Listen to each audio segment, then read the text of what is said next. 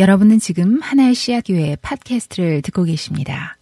어, 2020년 아, 일상을 몇 가지 단어로 표현하자면 그것은 제한성이라고도 말할 수 있을 것이고 혼돈과 어두움이라고 표현할 수도 있을 것입니다. 창세기 1장 2절에 보면은 이렇게 말하고 있죠. 땅이 혼돈하고 공허하며 어둠이 깊음 위에 있다고 합니다. 2020년은 바로 그 창세기 1장 2절과 같은 그러한 상황입니다. 혼돈하고 공허합니다. 수많은 사람들이 병에 걸리고 또 죽고 고통을 당합니다. 기도한 대로 경제적인 위기에 내몰리기도 하고 또 그 가운데에서 이런저런 모양의 사회적인 관계들이 망가집니다. 사회와 세상과 나라가 어려움을 겪습니다. 설교를 듣고 있는 여러분들은 상대적으로 어, 상황이 낫다고 그렇게 여깁니다. 실제로 어, 상황이 좀 낫기는 합니다. 그러나 그럼에도 불구하고 어, 우리 교우들 가운데에도 간간히 들려오는 각 가정과 개인의 이야기를 들어보면 그 안에서도 낫다고 하는 그 상황 가운데에서도 역시 나름의 혼돈과 공허함과 어둠과 제한성이 우리의 일상을 꽉 메우고 있습니다. 그 혼돈과 공허와 어두움의 구체적인 이름들은 무엇일까? 그것을 보면은 그것은 우리의 일상 가운데에서 두려움이 있고 의심이 있고 지치기도 하고 짜증이라고 표현하기도 하고 이기주의일 때도 있을 것이며 또 고립과 외로움이라고 그렇게 표현할 수도 있을 것입니다. 아마 그 외에도 여러분들에게 질문한다면은 여러분들은 여러분들의 일상을 표현할 수 있는 더 많은 단어들을 가지고 계실 것입니다. 우리는 바로 그러한 제한된 일상 가운데에서 우리를, 우리를 구원할 수 있는 무언가를 어, 원합니다. 아, 그것은 혼돈과 공허와 어두움을 극복한다고 여겨지는 바로 그 무엇입니다. 뭐, 당연히 백신 얘기가 나올 수 있을 것이고, 팬데믹 초기에는 화장지와 물과 세정제가, 마스크가, 그리고 시간이 지날수록 베이킹이, 홈 트레이닝이, 가드닝이, 보드게임이, 뜨개질이, 혹은 동네 하이킹 코스가 잘 짜여진 아이들의 온라인 수업이 우리를 혼돈스러움에서 잠시라도 구원해 줄 것이라고 그렇게 생각을 합니다. 어떤 경우에는 nanny가 혹은 주 2회에서 3회씩 오픈했던 여름 summer camp나 학교가 혹은 outdoor dining이나 delivery가 그나마 우리의 일상의 행복이고 해결책이라고 말하기도 합니다. 혹은 어떤 사람들은 나의 은행 잔고를 더 쌓고 혹은 주식 투자를 좀 더 잘하면 401k를 좀 더 잘 관리하면 지금의 혼돈과 어두움 속에서 그나마 희미한 빛을 찾았다라고 이야기할 수도 있지 할 수도 있지 모르겠습니다. 그런데 그것은 굉장히 일시적이고 부분적인 행복입니다. 여러분, 저는 일부러 행복이라는 단어를 사용했습니다. 여러분들께 드린 묵상 질문에서도 행복이라고 제가 표현을 했습니다. 여러분, 기독교인인 저희를 포함해서 세상 대부분의 사람들은 지금 행복하지 않습니다. 질문은 간단합니다. 어떻게 하면 다시 행복할 수 있을까요? 그리고 다시 행복해진다면 그 행복은 확실할까요? 이 설교를 듣고 있는 우리 대부분은 뭐 우리 대부분이 아니라 우리 모두죠. 우리 모두는 어, 소위 어른입니다. 아, 어른이 되었다는 것은 소위 말하는 행복이 보장된 것이 아니라는 것, 영원한 것이 아니라는 것을 아는 사람이라는 뜻이기도 합니다. 여러분, 왜 우리가, 음, 제가 이메일로도 드렸지만, 2018년 초에 했던 설교 시리즈를 지금 다시 하는 걸까? 그렇죠? 행복해지기 위해서입니다. 그 당시에 영성 연습이라는 그러한 시리즈의 제목으로 아홉 번의 설교를 했습니다. 교회 오래 다니신 분들 가운데 우리가 그런 설교를 들었나? 하는 생각을 하는 분도 있을 겁니다. 그 당시에 우리가 영성을 연습해야 되는 이유를 어, 첫 설교에서 이야기하면서 이렇게 말씀드렸습니다. 우리가 예수 그리스도를 닮아가기 위해서 닮아가 닮아가야 하기 때문에 우리가 영성을 연습해야 됩니다. 그렇게 말씀드렸습니다. 그런데 이번 시리즈 설교를 준비하면서 그때 설교를 다시 읽어보니까 좀 설득력이 약합니다. 2018년을 기준으로 가령, 가령 어떤 형제나 자매가 저는 지금 그렇게 그런 영성 훈련이, 영성 연습이 필요하지 않습니다. 라고 여긴다면 영성 연습을 해야 될 동기부여가 되지 않았을 것 같아요. 그런데 지금은 그때보다는 상황이 조금 달라진 것 같습니다. 우리는, 그리스도인은, 교회는 행복할 방식을 찾아야 된다라는 거죠. 우리 모두가 행복하기를 원하잖아요. 우리 모두가 팬데믹이 지나도 지속될 수 있는 행복의 방식을 회복해야 합니다. 그것이 바로 이번 시리즈 설교를 다시 하는 이유이기도 합니다. 영성이란 것은 우리가 영성이란 말 많이 들어보셨죠? 영성이란 것은 그리스도인의 행복입니다. 그러니 그리스도인이 영성을 추구한다라고 하는 말은 그리스도인이 행복을 찾는다라는 것의 다른 표현입니다. 영성, spirituality. 그것을 과연 무엇이라고 말하고 정의할 수 있을까? 우리 한번 이렇게 생각해 볼 수 있으면 좋겠습니다. 과거, 현재, 미래를 영어로는 각각 past, present, future라고 우리가 그렇게 이야기하죠. 현재를 뜻하는 present는 지금 우리가 숨쉬고 살아가고 있는 이 시간과 공간입니다. 2020년의 베일을 말하고 있는 겁니다. 바로 우리의 일상이죠. 영성이라는 것은 우리의 현재, 우리의 프레젠트, 우리의 일상을 하나님의 프레젠스, 하나님의 임재로 채우는 것이 그것이 바로 영성입니다. 하나님의 임재가 the presence of God 하나님의 임재가 우리의 일상을 이끌어가는 주된 힘이 되고 동기가 되도록 하는 게 그것이 바로 영성입니다.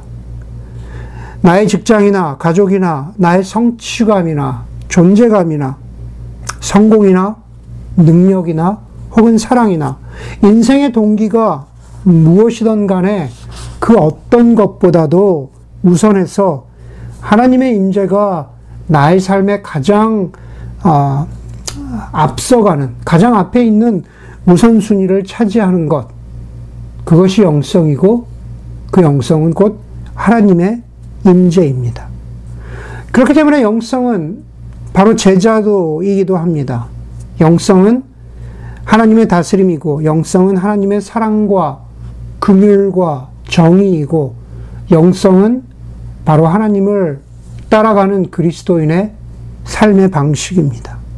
영성은 하나님의 샬롯입니다. 우리 교회 비전에도 나와 있지만 우리가 이 땅 가운데에서 하나님의 나라를 살아간다고 하는 것은 하나님의 임재가 하나님의 나라는 하나님의 임재가 하나님의 the presence of God 하나님의 임재가 우리의 현재를 우리의 일상을 꽉 채운 상태 혹은 우리의 일상을 하나님의 임재로 채우려고 우리 각 개인이 그리고 공동체가 몸부림치는 상태가 바로 영성의 상태입니다. 우리가 많이 흔히들 완성될 하나님의 나라에 대해서 말합니다. 그것은 바로 하나님의 임재로 꽉 찬 바로 그러한 행복한 상태입니다. 여러분 그렇기 때문에 제가 대략 8번 정도의 이번 설교 시리즈를 계획하고 있는데요. 이번 설교 시리즈를 시작하면서 우리 모두가 스스로에게 질문해야 하는 것은 바로 이것입니다. 나는 행복하기를 원하는가? 여러분 행복하기를 원하십니까? 그런데 그것은, 그것은 달리 표현하면 이렇습니다. 나는 행복해, 행복해지기 위해서 다른 어떤 수단보다도 하나님의 임재를 간절히 바라고 그리고 그 하나님의 임재를 연습하는 오래된 영적인 전통들을 통해서 행복하기를 원하는가라는 것입니다.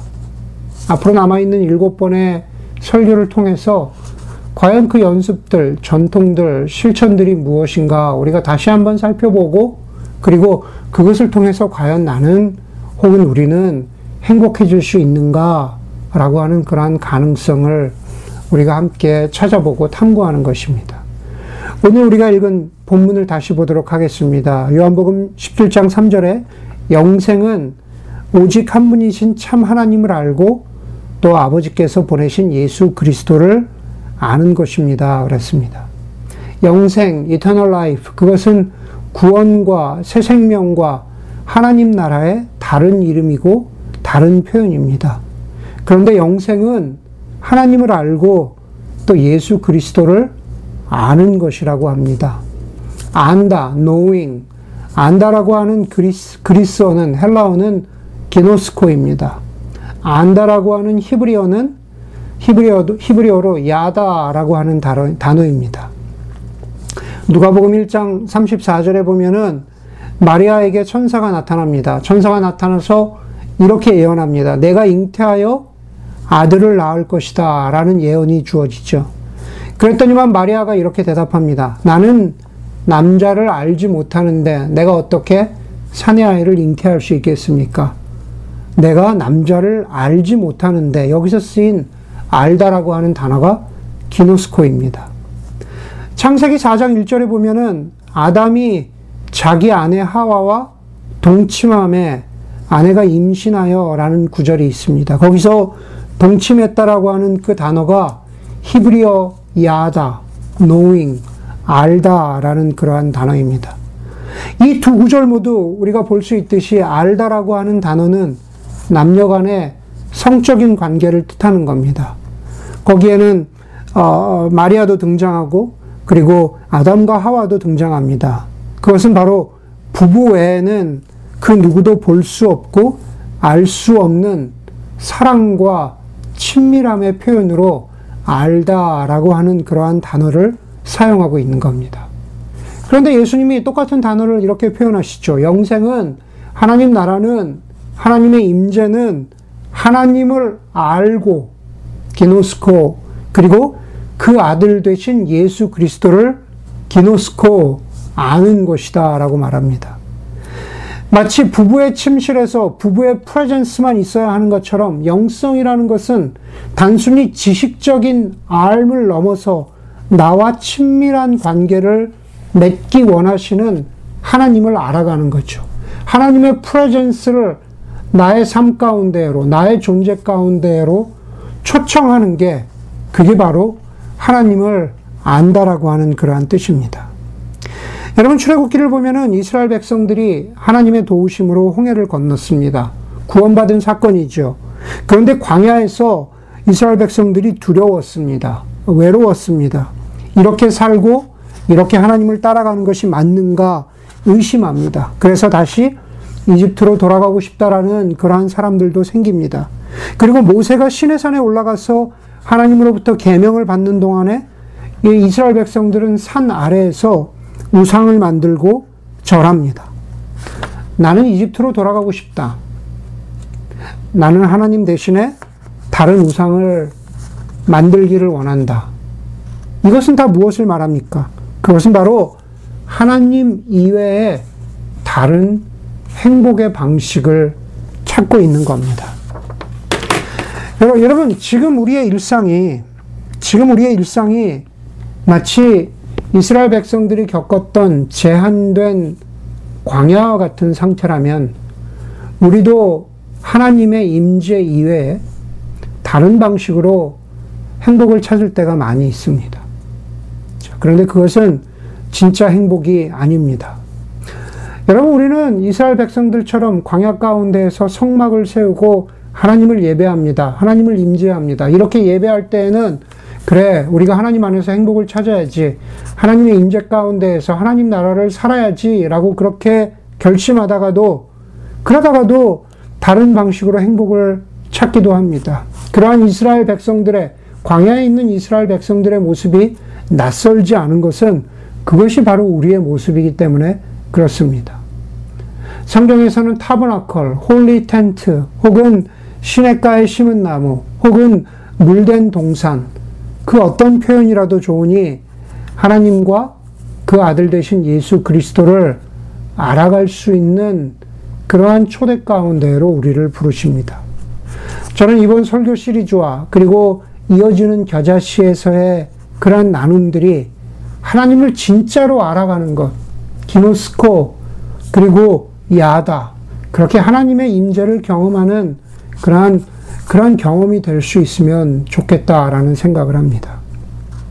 그렇게 하나님을 알아가는 일에 제가 가장 먼저 여러분에게 강조하고 싶은 것이 바로 우리의 일상, 우리의 현재, 우리의 present입니다.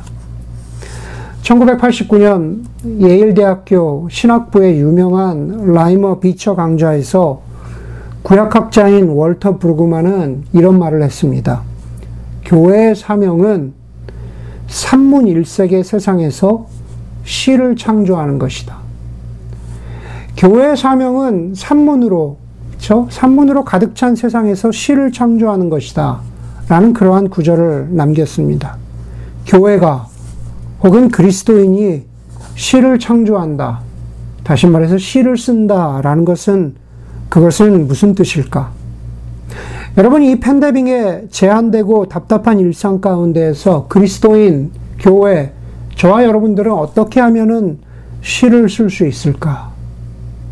여러분 한번 시인을 생각해 보세요. 시인이라는 것은 시인이라는 시인 시인이 보통 우리와 다른 것은 시인들은 일상의 작은 것에 집중하고 그것을 오래 바라보는 사람들입니다. 그게 시인의 특성입니다. 그런 사람들이 일상의 작은 것에 집중하고 그것을 오래 바라볼 줄 아는 사람들이 시를 씁니다. 아주 짧은 두 편의 시를 소개합니다. 첫 번째 시는 나태주 시인의 풀꽃이라는 시입니다. 자세히 보아야 예쁘다. 오래 보아야 사랑스럽다. 너도 그렇다. 라는 짧은 시입니다. 두 번째 시인은 고은 시인의 긋꽃이라는 시입니다. 내려갈 때 보았네. 올라갈 때 보지 못한 그 꽃. 여러분 자세히 자세히 오래 보아야 예쁘고 사랑스러운 것은 풀꽃만은 아닐 겁니다. 우리의 일상이 그렇습니다. 무엇인가 분주하고 쫓기면서 그리고 올라가는 삶을 살 때는 그러한 작은 꽃이 풀꽃이 보이지 않습니다. 내려올 때야 꽃이 눈에 들어오듯이 바로 우리가 평소에는 눈길도 주지 않던 작은 일상이 바로 이 제한된 상황 가운데에서 관심이 갑니다. 그렇죠? 그런데 그 관심은 불평일 수도 있고 다른 모습일 수도 있습니다. 오늘 우리가 읽었던 두 번째 본문 야고보서 4장 8절의 말씀인데 그 구절은 이렇게 말합니다. 하나님께로 가까이 가십시오. 그리하면 하나님께서 가까이 오실 것입니다. 하나님께로 가까이 가십시오. 그러면은 하나님께서 저와 여러분들에게 가까이 오실 것이라고 그렇게 말합니다. 하나님께 가까이 간다라는 것은 우리가 눈길조차 주지 않던 작은 일상으로 가까이 가는 것입니다. 그 일상, 프레젠트, 그 현재는 우리 모두가 원하지 않았던 그리고 예상치도 않았던 지금도 여전히 답답하고 피하고 싶은 일상이지만 그러나 그 일상으로 한 발자국 다가간다면 하나님은 우리의 일상을, 우리의 현재를 통해서 우리에게 가까이 오시고 일상을 통해서 우리에게 당신을 야다, 기노스코 알려주실 것입니다. 우리가 하나님의 임재를 경험하게 되는 거죠. 여러분 그렇다면 지금 우리가 우리의 일상에서 소위 시를 쓰기 위해서 다른 말로 하자면 하나님의 임재를 경험하기 위해서 해야 하는 구체적인 행동은 무엇일까?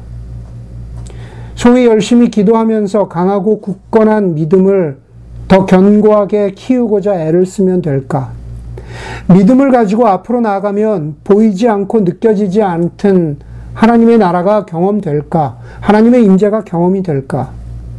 저는 조금 다르게 생각합니다. 지금 바로 이러한 답답하고 제한된 혼돈과 어둠이 가득 찬 이러한 일상에서 믿음보다 더 필요한 것은 감사입니다. 땡스기빙이죠. 여러분 너무 진부하게 들리십니까? 그러나 여러분 하나님의 임재를 경험하기 위해서 감사보다 더 절실하지만 감사처럼 쉽게 망각되는 것도 많이 없습니다. 이런 팬데믹을 지나면서 우리는 우리 각자의 고민과 절망과 생각을 언어로 이렇게 표현합니다. 하나님은 과연 어디에 계신가? 우리의 일상을 보면서 주변의 이웃을 보면서 세상의 어떤 어떤 고통 고통과 고난을 보면서 우리 이렇게 묻습니다. 하나님은 어디에 계신가? 겉보기에 아무런 차이가 없는 음식에 설탕이나 소금 한 숟가락 혹은 마늘이나 간장 약간이 어마어마한 맛의 차이를 만들어낸다는 것을 요리를 해본 사람들은 압니다. 마찬가지로 누구나 같은 제한된 일상을 살아가지만 그러나 그런 우리의 일상과 그 일상에서 비롯된 질문과 언어에 감사라고 하는 하나님만이 주시는 그러나 너무 평범해서 잊어버리기 쉬운 것을 우리가 살짝 더 해보면 어떨까? 살짝 애드해 보면 어떨까? 이미 2000년 전에 예수님은 인간이 되신 성육신을 통해서 이미 우리 가운데 오셨습니다. 그때도 지금처럼 세상은 공허하고 혼돈했고 그리고 어둠 가운데 있었습니다. 그것을 죄와 고통과 죽음이라고 표현합니다. 바로 그 상황 가운데에서 누구도 피해갈 수 없는 그러한 존재의 일상 가운데 예수님은 아, 은혜와 구원의 해결책을 우리에게 주셨습니다. 그리고 그분은 지금도 우리에게 구원뿐만 아니라 우리의 일상을 그분의 임재로 채우는 바로 그러한 영성, 행복을 가능케 하는 분입니다. 그리고 거기에서 결코 빠질 수 없는 우리의 반응이 바로 감사입니다. 제가 가장 좋아하는 책 가운데 하나이면서 그러나 동시에 마음 편하게 읽을 수 없는 책이 있습니다. 그 책은 소설이면서 그러면서 읽다 보면은 이게 실화인가 싶은 그러한 책입니다. 그것은 프랑스의 작가 조르즈 베르나노스의 어느 시골 신부의 일기라고 하는 젊은 신부님에 관한 어, 일상에 관한 그러한 기록입니다. 어느 시골 신부의 마지막 장면은 그 주인공인 그 젊은 신부님이 아파서 누워서 피를 토하면서 의사와 자기를 고쳐줄 의사와 동시에 자기가 죽을지도 모르는 상황 가운데에서 자신의 임종 예배를 어, 드려줄 나이 드신 신부님을 기다리는 그러한 마지막 장면이 그 소설의 마지막입니다. 그 젊은 주인공 신부님, 이제 죽어가고 있는 젊은 신부님은 선배 신부님으로부터 오해도 받았고, 그리고 정말로 겨우 몇 명 되지도 않은 자기의 그 시골 교구의 마을의 교인, 교인들로부터도 존경을 받지 못했던, 그렇게 고뇌하면서 하나님께 가까이 가고자 했던, 그렇게 몸부림치던 신부였습니다. 젊었지만 몸은 늘 아팠고, 생각은 늘 고민으로 가득 찼습니다. 어디 하나 행복의 이유라고는 발견할 수 없는 그러한 삶을 살았습니다.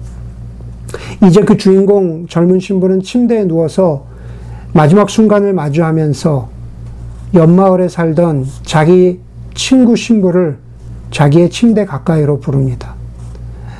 옆에서 친구의 임종을 지키고 있었던 다른 친구 신부는 안타깝습니다. 그 안타까운 상황은 의사가 좀 빨리 도착했으면 좋겠는데, 그리고 임종 예배를 드려줄 본당에 나이 드신 신부님이 빨리 도착했으면 좋겠는데, 라고 하는 그런 안타까움을 가지고 있는 친구 신부가 옆에 있습니다. 그런데 그렇게 안타까워하는 그 친구에게 이 주인공 젊은 신부님은 죽어가면서 마지막으로 이렇게 한마디를 말합니다. 아무려면 어떤가? 아무려면 어떤가? 의사가 오지 못해도 임종 예배를 드려줄 신부님이 오지 못해도 아무려면 어떤가? 모든 것이 은혜라네. 모든 것이 은혜라네. 그러고 나서 숨을 거두는 장면으로 이 책은 마무리됩니다. 여러분, 모든 것이 답답합니다. 풀리지 않습니다. 심지어 힘들게 하는, 더 힘들어지는 이 제한된 삶의 시간과 공간 속에서 우리는 살아갑니다. 그리고 우리에게 지금 현재의 하나님의 임재를 경험하기 위해서 우리에게 필요한 것은 아무려면 어떤가? 그것은 포기가 아니겠죠. 아무려면 어떤가? 모든 것이 은혜입니다. 라는 고백이 우리에게 필요하다고 저는 믿습니다. 그리고 그 고백을 가능케 하는 감사의 조건과 이유를 혼돈스럽고 공허스러운 우리의 현재, 우리의 일상 가운데에서 그 감사를 천천히 찾아본다면 바로 우리의 일상이 우리의 프레젠트가 하나님의 임재로 하나님의 프레젠스로 채워지고 있다고 우리는 그렇게 말할 수 있을 것입니다. 우리 함께 기도하도록 하겠습니다.